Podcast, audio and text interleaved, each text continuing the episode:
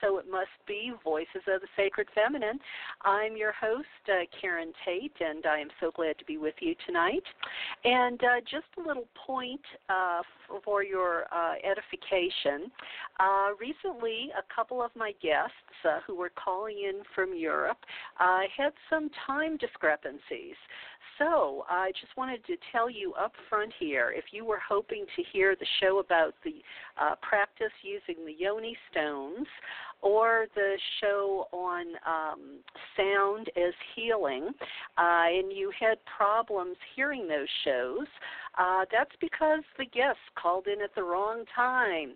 Uh, but we are going to be rescheduling them, so uh, you won't miss it. I know I've gotten emails from a number of you saying you wanted to hear the show. Well, you will definitely be able to just a little bit later on the show calendar. Uh, so thank you for your listener loyalty and for your patience. Uh, it will be rewarded because those guests uh, are going to be calling back in.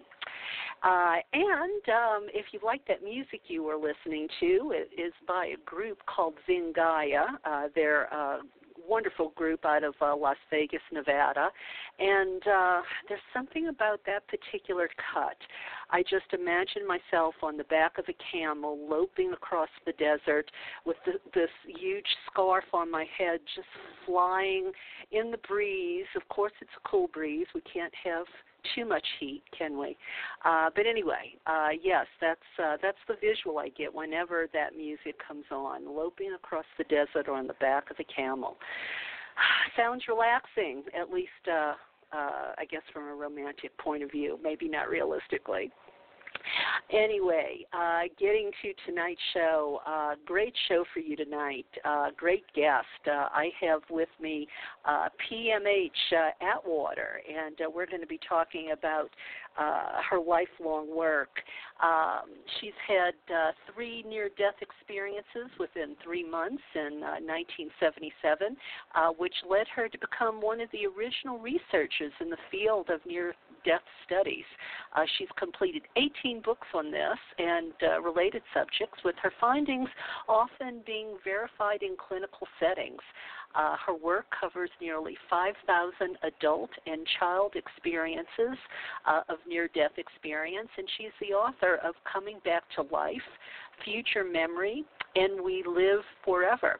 Uh, tonight we'll discuss what her research of a lifetime regarding near death experiences has taught her, with emphasis on near death experiences in childhood, including uh, if there is memory of activity in the womb, unusual psychic abilities, uh, memories of past lives, and much more. So, uh, anyway, let me just say uh, welcome uh, to PMH. I am so glad you're here with me tonight on Voices of the Sacred Feminine. Well, it's a, it's a joy to be with you.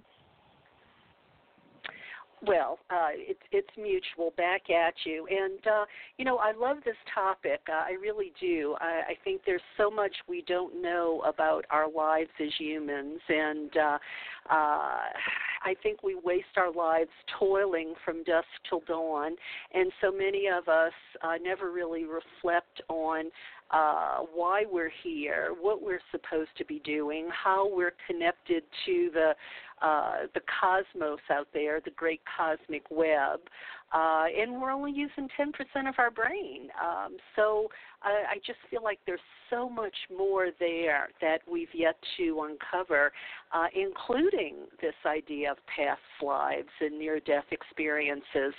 Um, I, I know uh, PMH that uh, you know I've watched a lot of documentaries and stuff on this, and uh, it seems like there are a lot of doctors who don't uh, you know who poo poo this you know? They uh, they don't want to believe that it's really happening. Um i don't know i think they say it's a defense mechanism or some such thing. Um what sort of pushback have you had uh, against this idea of uh, near death experiences? Well certainly there's um uh, pushback a lot of it in the medical community and in the scientific community but there exists today enough scientific findings um, to render all of that uh, suspect. Because we now know absolutely that there is clear enhanced consciousness, thought, memory, um, the ability to do a great deal when you uh, no longer have breathing, heart heartbeats, um, anything that would say that you're quote unquote alive. We we now know scientifically that that is quite false. That you can um, continue to, to function in, in remarkable ways um, you know, when you seem at least not not to be in or attached to your body. You know, the the, the heart isn't beating. There's no breath. There's no brainwave function. Yet you're still very much alive. Um, so we've gone past that point, at least I believe, in um, really legitimate scientific um, dissent now, of course, there's still a few out there that are arguing, but yet all of their arguments can be met and proven false. I don't know of one who can't be, although I do know of several that claim they're right still, even after all, uh, all of the evidence to the contrary. What I'm focusing on this time in the book, The Forever Angels, is that we have not done enough work with child experiencers of the near-death phenomenon. Near-death phenomenon. And when I'm talking when I'm talking about child, I'm I'm I'm speaking specifically of people who had their near-death experience before, during, or after birth, as a baby, a toddler, or up to the age of five. We've only done cursory work with that. So this time I went all the way. Okay. So your book again. Let's uh, make sure we give the title again, and we'll, we will uh, several times throughout the show. Uh, your most recent, and the one we're talking about tonight, uh, "The Forever Angels: uh, Near-Death Experiences in Childhood and Their Lifelong Impact."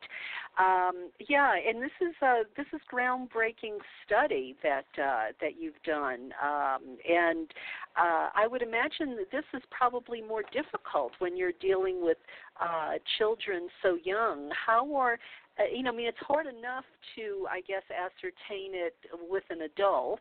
Um, you know, how do how do you know what's going on in the head of uh, of a toddler? Well, w- w- with this with this particular book, it's a combination of two studies. The first was done in the 80s and 90s, and I was working then with with kindergarteners up to young adults. And there are ways you you can work with with the very young people, uh, and I'm trained in that, so I had no problem getting a, um, a lot of, of information from these young ones. Um, and and they were uh, from birth to 15 years. Interestingly enough, I got very few um, high schoolers or junior high, even tweens. Most of my cases that came in the 80s and 90s were uh, um, uh, seven uh, seven years old and under and of those, I had two large groupings from birth to the age of 15 months and from three to six. So these these these young ones, kindergarten and above, they, they have excellent memory. They're able to talk about all kinds of things, and if you're trained in working with kids, you can pick that up. Uh, so these were young, young people, basically, looking forward in their lives. This time, the last three years, I did a reverse kind of research. Still going for, well, this time specifically, going for children who had, or people who had their near, near death ex- experience before, during, or after birth, uh, babies, toddlers, and, and this time up to the age of five, specifically five. So I was looking this time for adults, um, let's say 50s, 60s, 70s, and 80s who could verify having had a, an experience during those years. And then I asked them the simple question um, Did did you having this kind of an experience at those very young ages have any effect on your life? If it did, what? Just, just you know, simple. Um, basically, I was asking for essays. Um, many times, I would have to go back, talk to them on the phone, uh, email them, uh, uh, you know, questions about their replies, but basically asking for essays. So um, this is freewheeling. They could say whatever they so wanted do, to say. So, do you think um, they remembered? I, I mean, you know, it seems hard to imagine. I mean, I can't imagine that far back. I mean, I don't. Um, I, I don't know. I, I just don't think I can remember back past uh, uh, you know, grade school unless it was something traumatic. Do you think they're able to remember this because it is right. an out of the ordinary, maybe traumatic experience? We've had a lot of research done in, in the near death field on memory. And what we have found is invariably, no matter how young the experiencer was, they'll, they'll remember that lifelong if for some reason they forgot it, then if that memory should return, then they'll remember that uh, from then on. So there's no problems with memory at all. Uh, because when you're talking so about what, a near death experience, you're talking about something that's so dynamic and so um, so fully experienced that it's not like a normal experience at all. Right, right. I would imagine. Well, are uh, are, are the near-death experiences usually following that same pattern that we hear so much about? The tunnel, the white light, the loved one at the end of the tunnel waiting for you. I mean, it, does it follow that pattern all the time? Well, we're talking about adults here, and and first of all, I want to say that that the tunnel thing is is not that frequent. Never was. And and I think it was 1989, I believe. Gallup poll did their first scientific study about near-death experiences, and only nine nine percent of the people um, reported anything like a tunnel. Today, it's um, hovers around one fourth. One fourth. The, the the the reason that we have this you know, fired in our minds about the tunnel is because um, the media used that to sensationalize Raymond Moody's first book, Life After Life. Um, they they used that tunnel effect that he mentioned in his book to sensationalize the event, but not that many people, even in the world, um, uh, have have anything like a tunnel but but the rest of, of the you know the rest of the pattern uh, seems to hold true. Um, clearly, the, the most frequent uh, feature is out of body experiences. Next is um, um, seeing lo- loved ones who had died and gone on before. Um, uh, um, that's very frequent. Also, um, um, uh, um, I'm being a little tongue-minded here. Um, the, the rest of the pattern holds true, except, except for that idea about tunnels.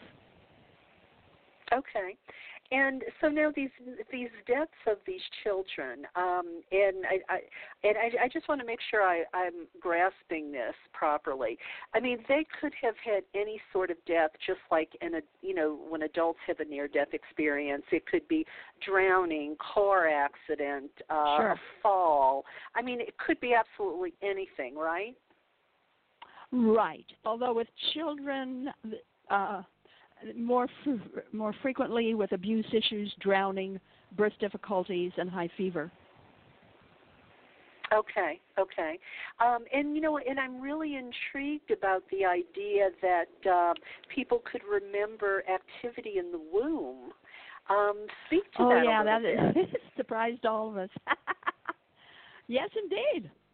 Yes, indeed. Um, I, I have one case here, Penny. You're going to enjoy Penny's case. Um, her mother smoked, and every time her mo- mother thought about smoking, she would get a signal, she, she being still in the womb, uh oh, mom, mom's going to get a high.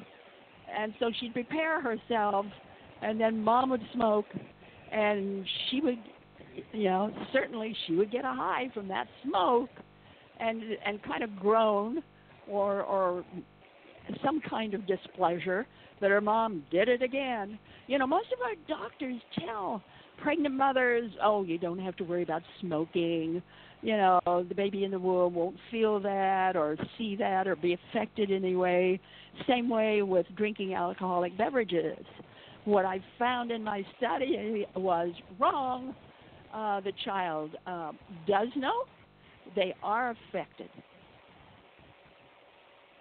Well, and well, and that also reminds me of um, some research a friend of mine did about. Um, you know, she said that we could literally uh, change this.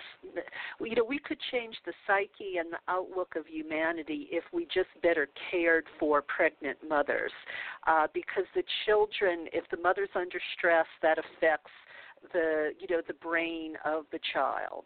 Um, yes, so I, I, you're making me so you're making me think about um, you know that we should be talking to that child. That child should feel safe and secure, and you know almost as I mean as if it's already alive and has been birthed. We should start a relationship uh, while it's in the mother's body, and a good, healthy, um, uh, you know, secure, loving relationship. Yes, I couldn't agree with you more. Um, so I'm I'm curious. I mean, did you have any near-death experiences in the womb? Uh, me personally, no. Uh, in my research, yes, there were several. Um, in fact, the book is dedicated to Tracy. Tracy had her experience in the womb um, as she was trying to be born, uh, you know, as you know, birth was starting, during the time when her mother was trying to commit suicide. So you've got a oh, three-pronged wow. effect here. Uh, the the baby is still in the womb, but birth has started, and the mother's trying to commit suicide. Mm that's a that's a story to read. Um, so I'm I'm curious, um, and, and and I, I and I hope you know I, I I hope you don't feel like this is sort of sort of off track, but I'm wondering if the birthing act itself that's that's pretty traumatic. Um, do you know it is could that trigger some sort of uh, near death experience. I mean, like especially if the baby uh, can't breathe after it exits the womb or something like that. Are people well, remembering certainly. their actual birth? Yeah, certainly. Uh, especially if if there um, if the cord is wrapped around the child's neck, you know this kind kind of thing. Birthing difficulties, yes, can cause near death experiences. Okay, okay. Um, well, why don't you tell us some of the stories of these uh, these tots, uh, and you know how uh, you know how we were able to, I guess, verify with mom and dad or themselves at some point uh, about their near-death experiences. Well, it's not so much verifying with mom and dad; it's the kid informing mom and dad this is what happened it's uh, uh, sort of like the shoes on the other foot here, because these kids come out, you know, with full memory. Um, when we're talking about, well, let's talk a little bit about the, the case of Star. Star had her um, whole experience pre pre utero, she was in a room. Now, bear in mind, she's in the womb. Uh, she remembers a room with black living walls. There were no words exchanged, only thoughts. Um, she said we were near the end and I was preparing for my final choice. And she chose to be born. Now, she drew a picture of this, uh, which is in the book. And she had a dark light experience instead of a bright light experience. Now, now children um, children very often report three lights, not one, three. Um, one of them is this raw, very powerful light. Doesn't have any special color. It's just raw and powerful. There, there's one that many children have called the dark light or black light experience. Many times have has um, purple tinges in it, and there's something about this particular light that's very comfortable and very cozy and very healing. The kids love that black light. And then there's the bright light. Some people call it white light, maybe with a little silver or gold in it, but certainly very, very bright. And the children um, have a term for these lights. They call that bright or white light, that's father light. And the dark or black light, that's mother light. And they say very clearly the mother light and the father light come from God's light. And God's light is that very um, almost raw, powerful kind of light that's that's so over overwhelming. Um, and you know, the, the kids are very comfortable with these different kinds of lights, especially that black light. So, um, all right. So, aside from these three lights, um, is a child's near-death experience does it generally differ from an adult's near-death experience? Well, the, the the, pattern of the ex- of the experience and the basic pattern of the after effects are the same, whether an adult or a child. The the, the difference lies in how they're impacted. A child is far more impacted than an adult is, especially if they're very, very young. So those from birth to the age of five, um, they were extremely affected by this exper- experience. And you know we can talk about that as as we go along. Uh, but what I want to say here um, is the pattern of after effects. You know, it's it's the pattern of after effects that are both physiological and psychological. It's that pattern that um, that integrates or or that um, uh, has more to do with how the person is able to handle the experience than the experience itself. So when we're looking at hmm. adults an adult will take seven to ten years to integrate their experience. You know, I've been along, around a lot of adults that say, "No, I did it quicker." Well, I, I'm going to say, "No, you didn't."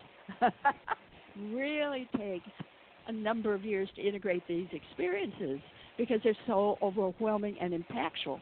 But for a child, it takes 20 to 40 years to integrate their experience. Wow. So much, sort of much more uh, effective.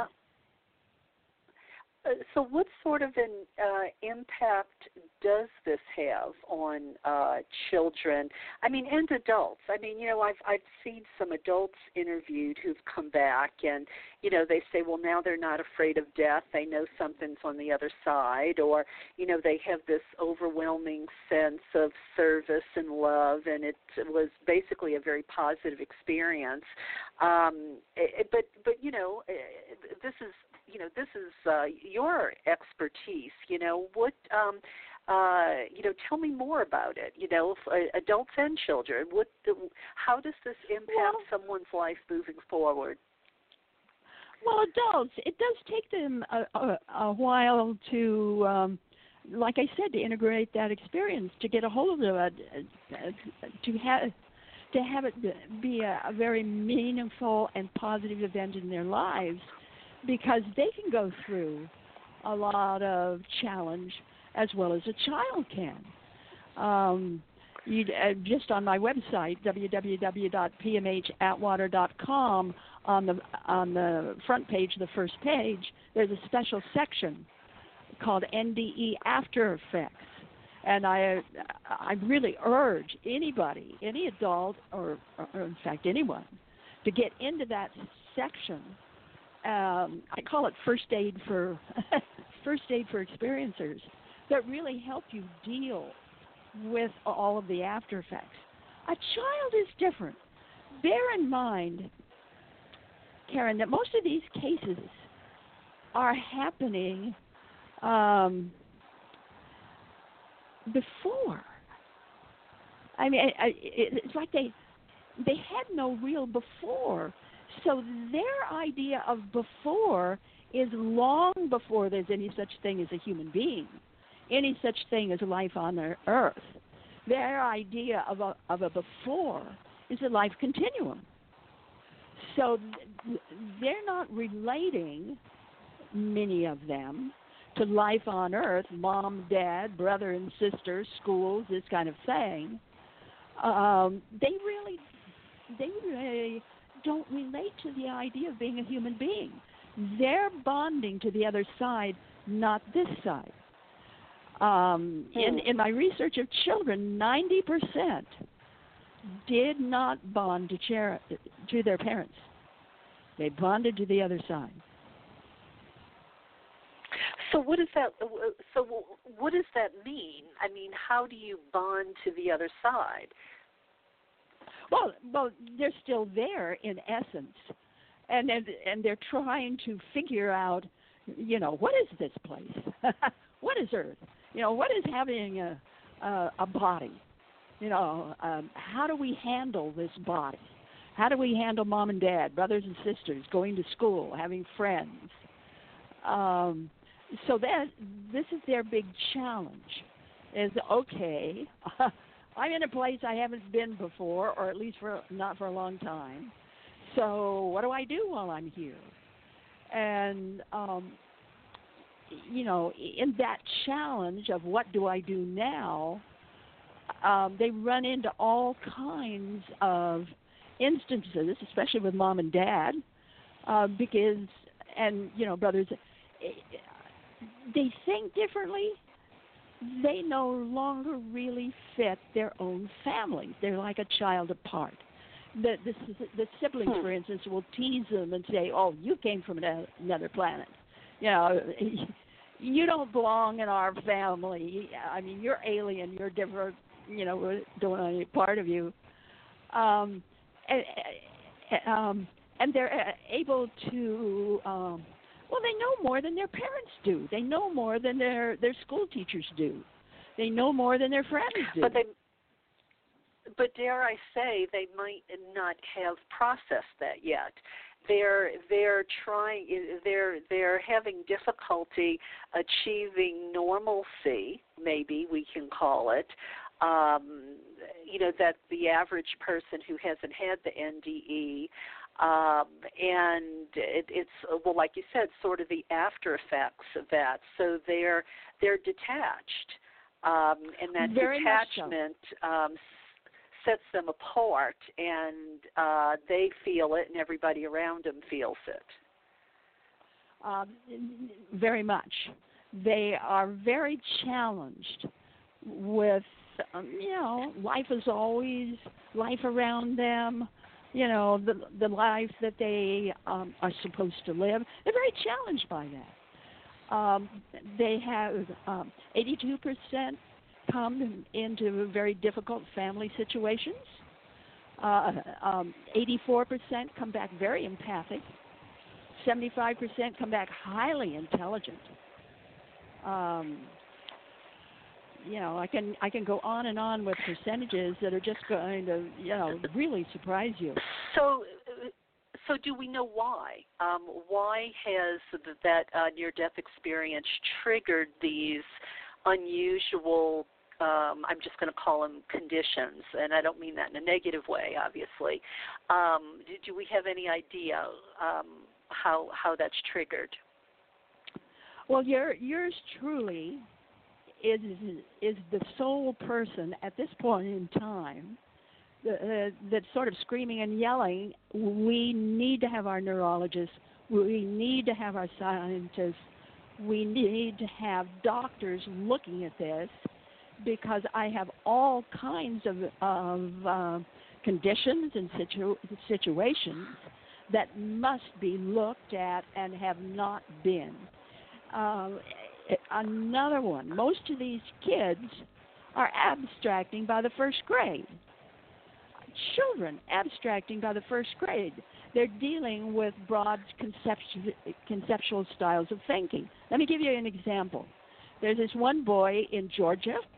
He's in the first first grade. He drowns um, halfway through school. When he's back in school, when he's able to be back in school, you know as well as well as I do that most of the kids in the, in the first grade are reading See Spot Run, Dick and Jane. This kid comes back reading Greek mythology and understands it, and goes up to his teacher and says, "Why was the book Robinson Crusoe ever written?" Well, the teacher's in a state of shock. She had, had to take him out of his class. Um, this child is abstracting. There is no school in the United States that can deal with first graders who can abstract. This is a learning reversal. And I talk a lot about learning reversals in the book. We need to do research on this. We need to do deep research on this, and we have not.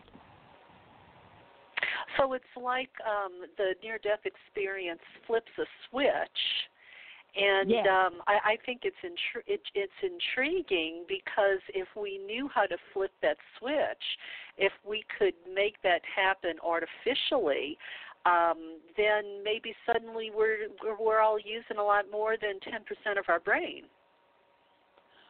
Absolutely. Um, bear in mind again most of these experiences are experiences are happening uh, before, you know, before, before, before. So, so therefore, um, the, the, the kids are are, are uh, uh, well. Take a look. It's happening at a time when when the basic flooring is being laid in the brain uh, f- for uh, consciousness, uh, brain processing, um, um, all kinds of functions of the of the nervous system, the digestive system. All of this flooring is being laid in the brain. So this power punch, that's what I call it, of a near-death experience, is hitting at a time when the the original flooring, the basic flooring, is just being laid. So these kids are being flipped around, and you, you can see right. it with intelligence. You can see it with response. You can see it. I mean, their parents don't know how to handle them. Right, right, yeah, because they're not average kids anymore. You know, uh, no, I, uh, they're they're. I can. Right, right, right.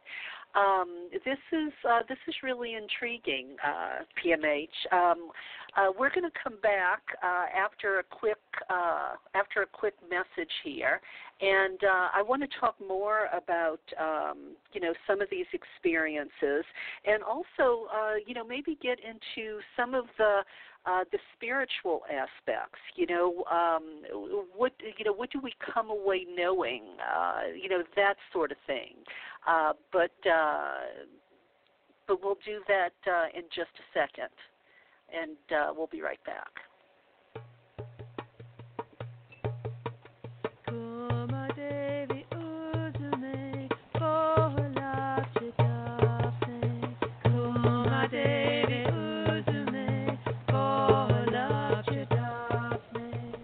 Hello.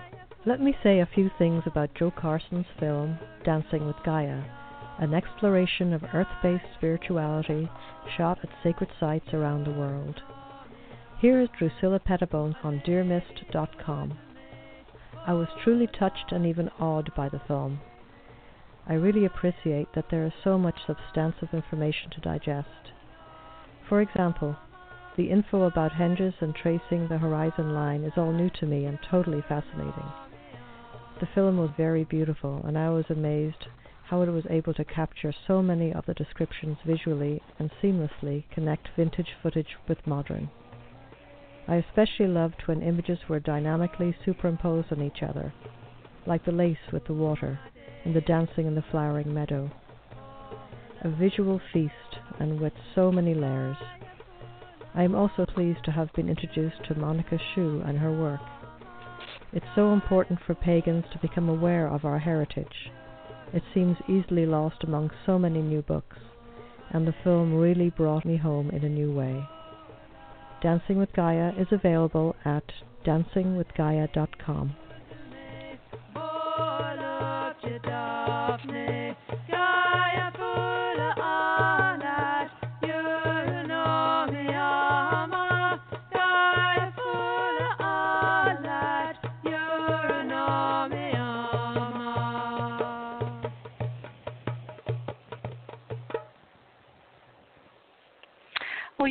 listening to a clip from uh, the trailer for Joe Carson's film Dancing with Gaia.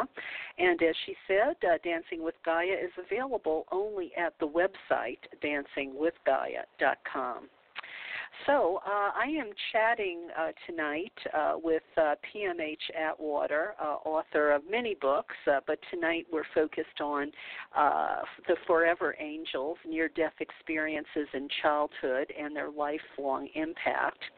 Um, so PMH, um, I, I want to, you know, talk a little bit about.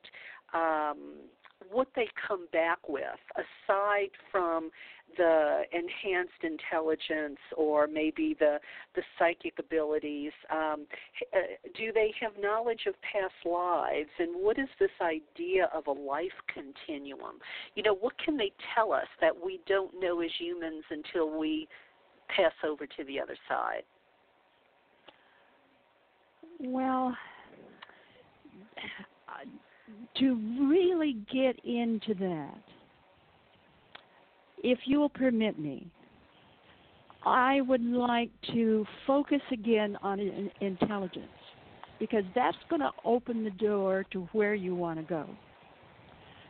Okay. From, uh, from birth to, let's say, across the board in the first study. Those, uh, uh, you know, when they're finally old enough to take the standard IQ test, uh, um, 48% are scoring between 150 to 160. When they're under six years, 81% are scoring between 150 to 160. That's way into the genius uh, range. But those between birth and 15 months, the very tiniest of the tiny, especially if they had a dark light experience, when they're old enough to take the standard IQ test, they're scoring 180 and above. The younger the child, the greater the jump in IQ. So let's take a look at the younger the child, the greater the jump in IQ.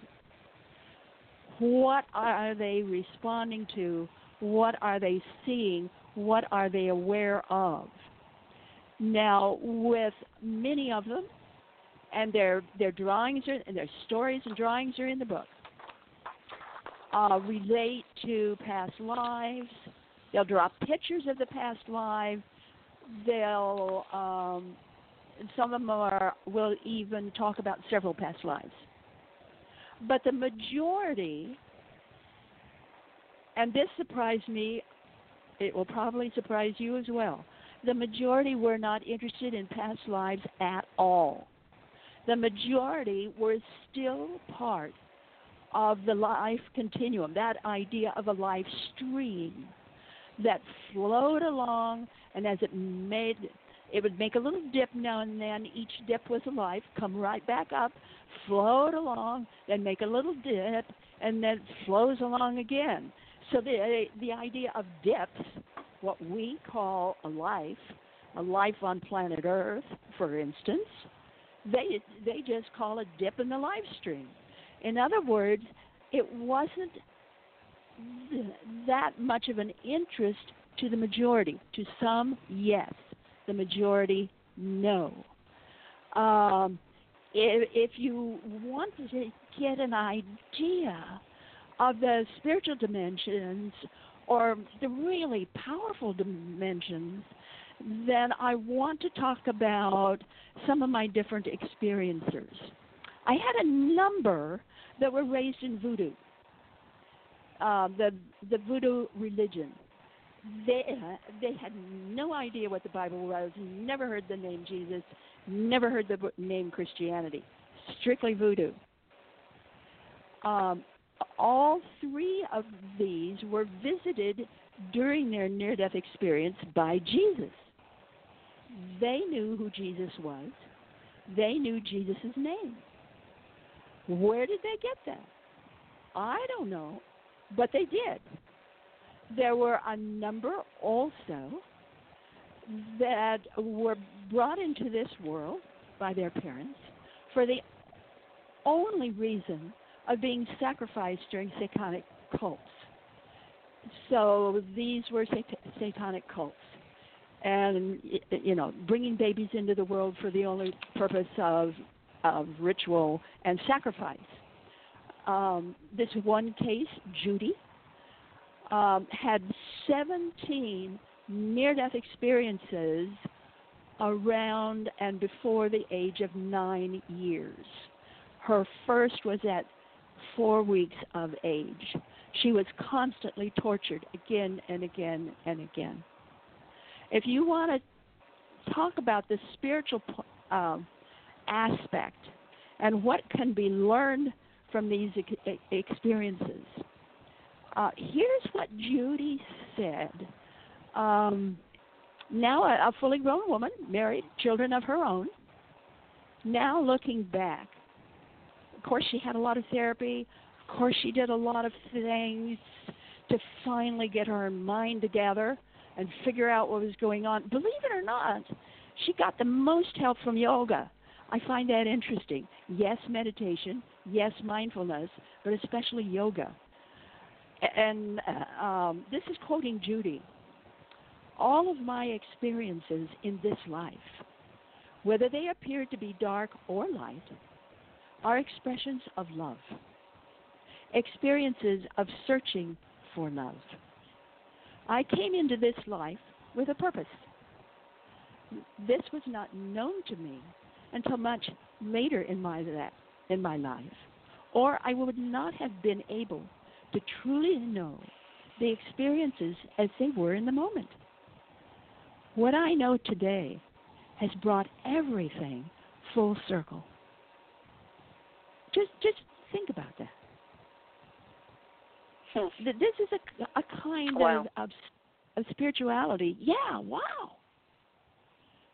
Great depth. So, so PMH, this life continuum in the dips. Um, can, do we dare use the label um, immortal soul there for the life continuum? This is the our essence, our soul, if you will, um, that uh, it, you know continues to reincarnate and reincarnate and reincarnate. Well, you and I, you can I, you and I can assume that, but none of them spoke spoke, spoke like that. Rather, their awareness was of a stream of of, of consciousness um, the life continuum. They didn't think in terms of soul. They didn't think in terms of spirit. They used the term uh, uh, flowing with the stream. So it, it was a slightly d- different um, um, way of looking at it than you or I might use, but that that was their perception that that they were consciousness. They they didn't use the word soul. That they were consciousness flowing with a stream of consciousness. So it's a, it's a slightly So- different way of looking at it. well, it it's it sounds more scientific in a sense. It it sounds more like energy, um, which makes sense. Um, so there so there was no particular talk of uh, what the other side is like, heaven, God, any of those uh, constructs that um, you know we imagine. Well, some. Um, a lot of them use the word God, G-O-D. Um, more of them use the uh, the term home, uh, a big H O M E, not little, big. and, and and to them it wasn't heaven, it was home, and they called it home. Not not uh, again, not like you or I would say heaven. They would say home. This is where they belong. This this this is them. This is home. Well, and and I'm I'm per, you know it, it's almost um, it you know uh, kind of opposites because one of them is talking about Jesus with no background to know Jesus, but yet it seems like some of them are really in this sort of universal place that doesn't have a religious uh, label or religious connotations. You know, they're flowing energy. Well, Am- for them, right? for them, for them, um, Jesus wasn't necessarily religious. Um, again, they don't use terms like we do. Uh, Right. So to understand um, their heart, to understand what they are conveying to us, uh, try to get into that rhythm of of of being uh, um, part of that consciousness that's flowing in a stream of consciousness. And to them, that's home. To them, that's perfection. For to them, that's love. Uh, to to them, that that's everything. And and so to to, live on the earth plane in a in a body with you know two arms, two legs, and a head, um, that's kind of interesting, kind of clever. Uh, for those who remember past lives, you know that fits. But those who um, have no memory of past lives, um, the idea of wearing this body is is kind of unique. Hmm. So, um, all right. So, is there a way to recognize someone who uh, might have had one of these early near-death experiences? Oh yeah, oh yeah. The, the, I I give I have a whole chapter on markers where um, I give a lot of um, you know ideas markers. Uh, for for instance, if you uh, want me to just share Yes, a bunch of them. Yes. yes. Um, school of problem, boredom, very intelligent, drawn to the spiritual, spirit worlds, prayerful settings. They do love prayer, by the way.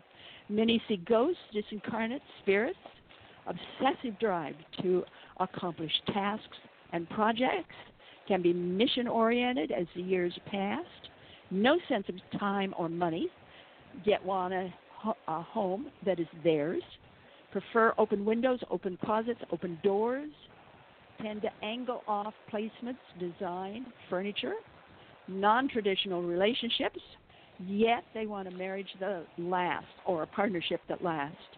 Absorption tendencies, the ability to merge with, disassociation tendencies, the ability to detach, special relationship with electricity, um, need to be careful around lightning, earthquakes, tornadoes, refrain from living near electrical power stations, can be hypersensitive to pharmaceuticals and drugs, may search for heaven or missing worlds lifelong.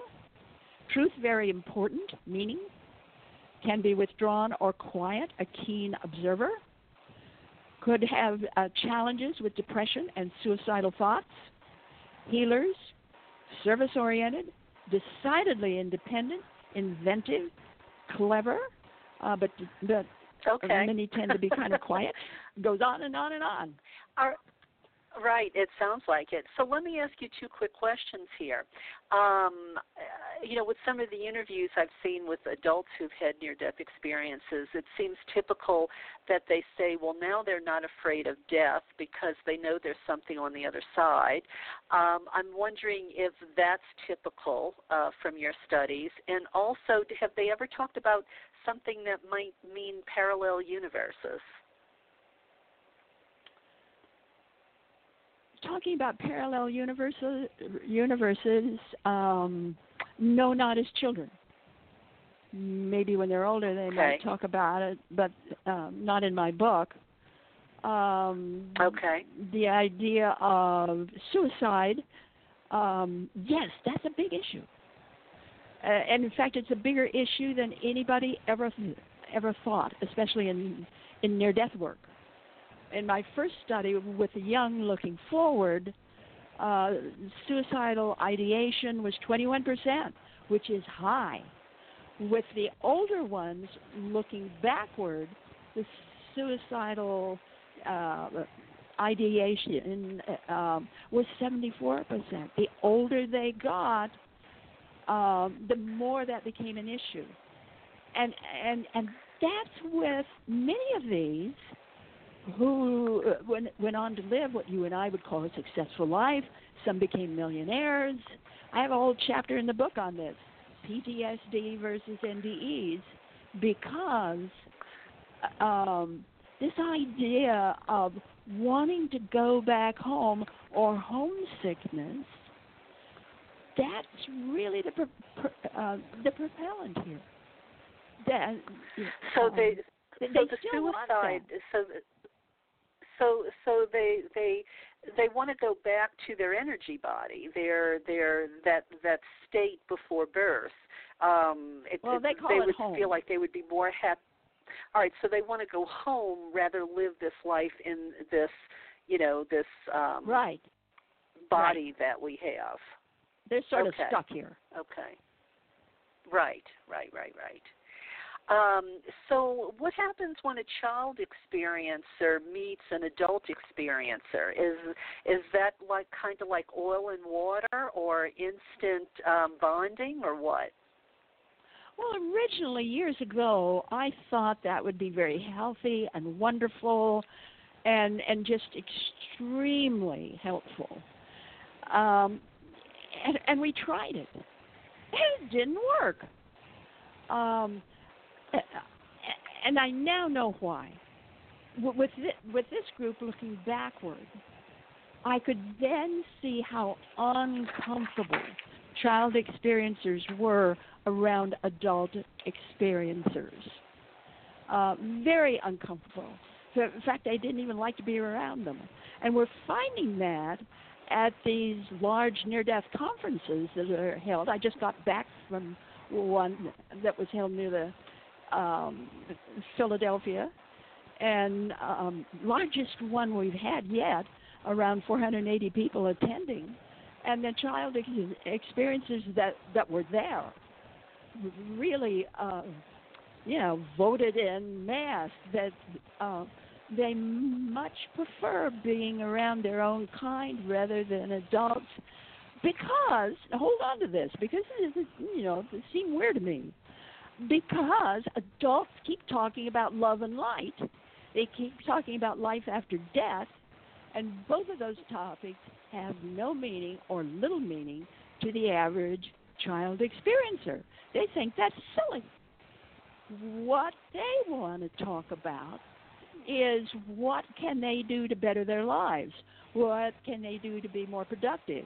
What can they do to be uh, more easy or more spiritual or more comfortable in this life? Uh, what then, what can they do uh, to make a difference in this world? The, uh, they're really oriented toward making a difference in this world, and so many of them get this 93% are drawn to and highly proficient in math, science, and history. Hmm. Well, you you wrote a book about the Indigo Children, and I have to confess I don't know much about the Indigo Children, other than I know they're supposed to be some special, highly advanced kids. Um, or indigo, you know, are they always near-death experienced children, or sometimes yay no, no, no, no, no, I mean, could, no. okay. Um, the book was called Beyond the Indigo Children, and it, it was it was my way of of of asserting that all of the all of the all of these different names we suddenly had for children like like indigo or crystal or starseed or on and on and on. If you take those labels and toss them just throw them out the door but yet take the characteristics those labels supposedly described take all those characteristics and bunch them together, then you have the new kids. Swells of them coming in since about 1980, 1983, and still coming in, and in fact, becoming more so. This is a very different kind of um, child, very different kind of human being that they simply do not think like adults do. Uh, they're very attuned to helping the world, to making a difference in the world. They operate very differently. Are they like near death kids? Well, kind of, sort of, but mostly not. And so I, okay. I wrote the whole book about that. Uh, Children of the Fifth World. These are the newcomers. That's the name of the book. Children of the Fifth World. So what uh, what are they here to do? Um, I hate to get off topic here. Really, to, really to help. Yeah, really to help the earth and to make it okay. uh, and a, make a difference in society. So, are they the uh, the millennials of today, or? Yes, you could say the millennials, or uh, I, I think our our newspaper reporters call them Generation Z, maybe uh, X, Y, Z. well, not X would be Y, Z. Okay. Okay. Yeah. Um, yeah, well, we're we're almost out of time. We're almost out of time here, PMH. Um, um, I, I know it goes by so quickly. Um, is there anything we should know that I haven't thought to ask you, or I haven't maybe fully understood, and you want to make a point? And if and uh, after that, if you feel comfortable, I'd love to know a little bit about uh, your own near-death experience, if you feel comfortable sharing it. well, yeah, that's a that's a lot in very little time. Um, first of all, let me say to everybody who's listening, please get the book, The Forever Angels. There is so much in there that we haven't even talked about, including the silver cord and soul and all this kind of stuff. Um, as for me, I, you know, I, well, hey, folks, I, I was on my way to being a, a bank manager when I was raped, became pregnant. Um, my near death experiences came from complications with the pregnancy. Um, I had uh, three near-death experiences in three months in 1977, and that same year I had three major relapses. So I had the privilege in this lifetime of rebuilding an old house. That is uh, to say, I had to relearn how to crawl, stand, run, climb stairs, tell the difference between left and right, see properly, hear properly, and rebuild all my belief systems, which mean, uh, means I had the, the privilege of uh, um, becoming a new person. um, in my third near-death experience, I was told by, by what I call the voice like none other. No, it wasn't an archangel. No, it wasn't a guide or a guardian. It was beyond that.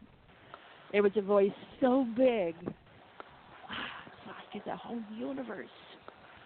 And um, and it said, and I quote, "Test revelation. You are to do the research. One book for each death."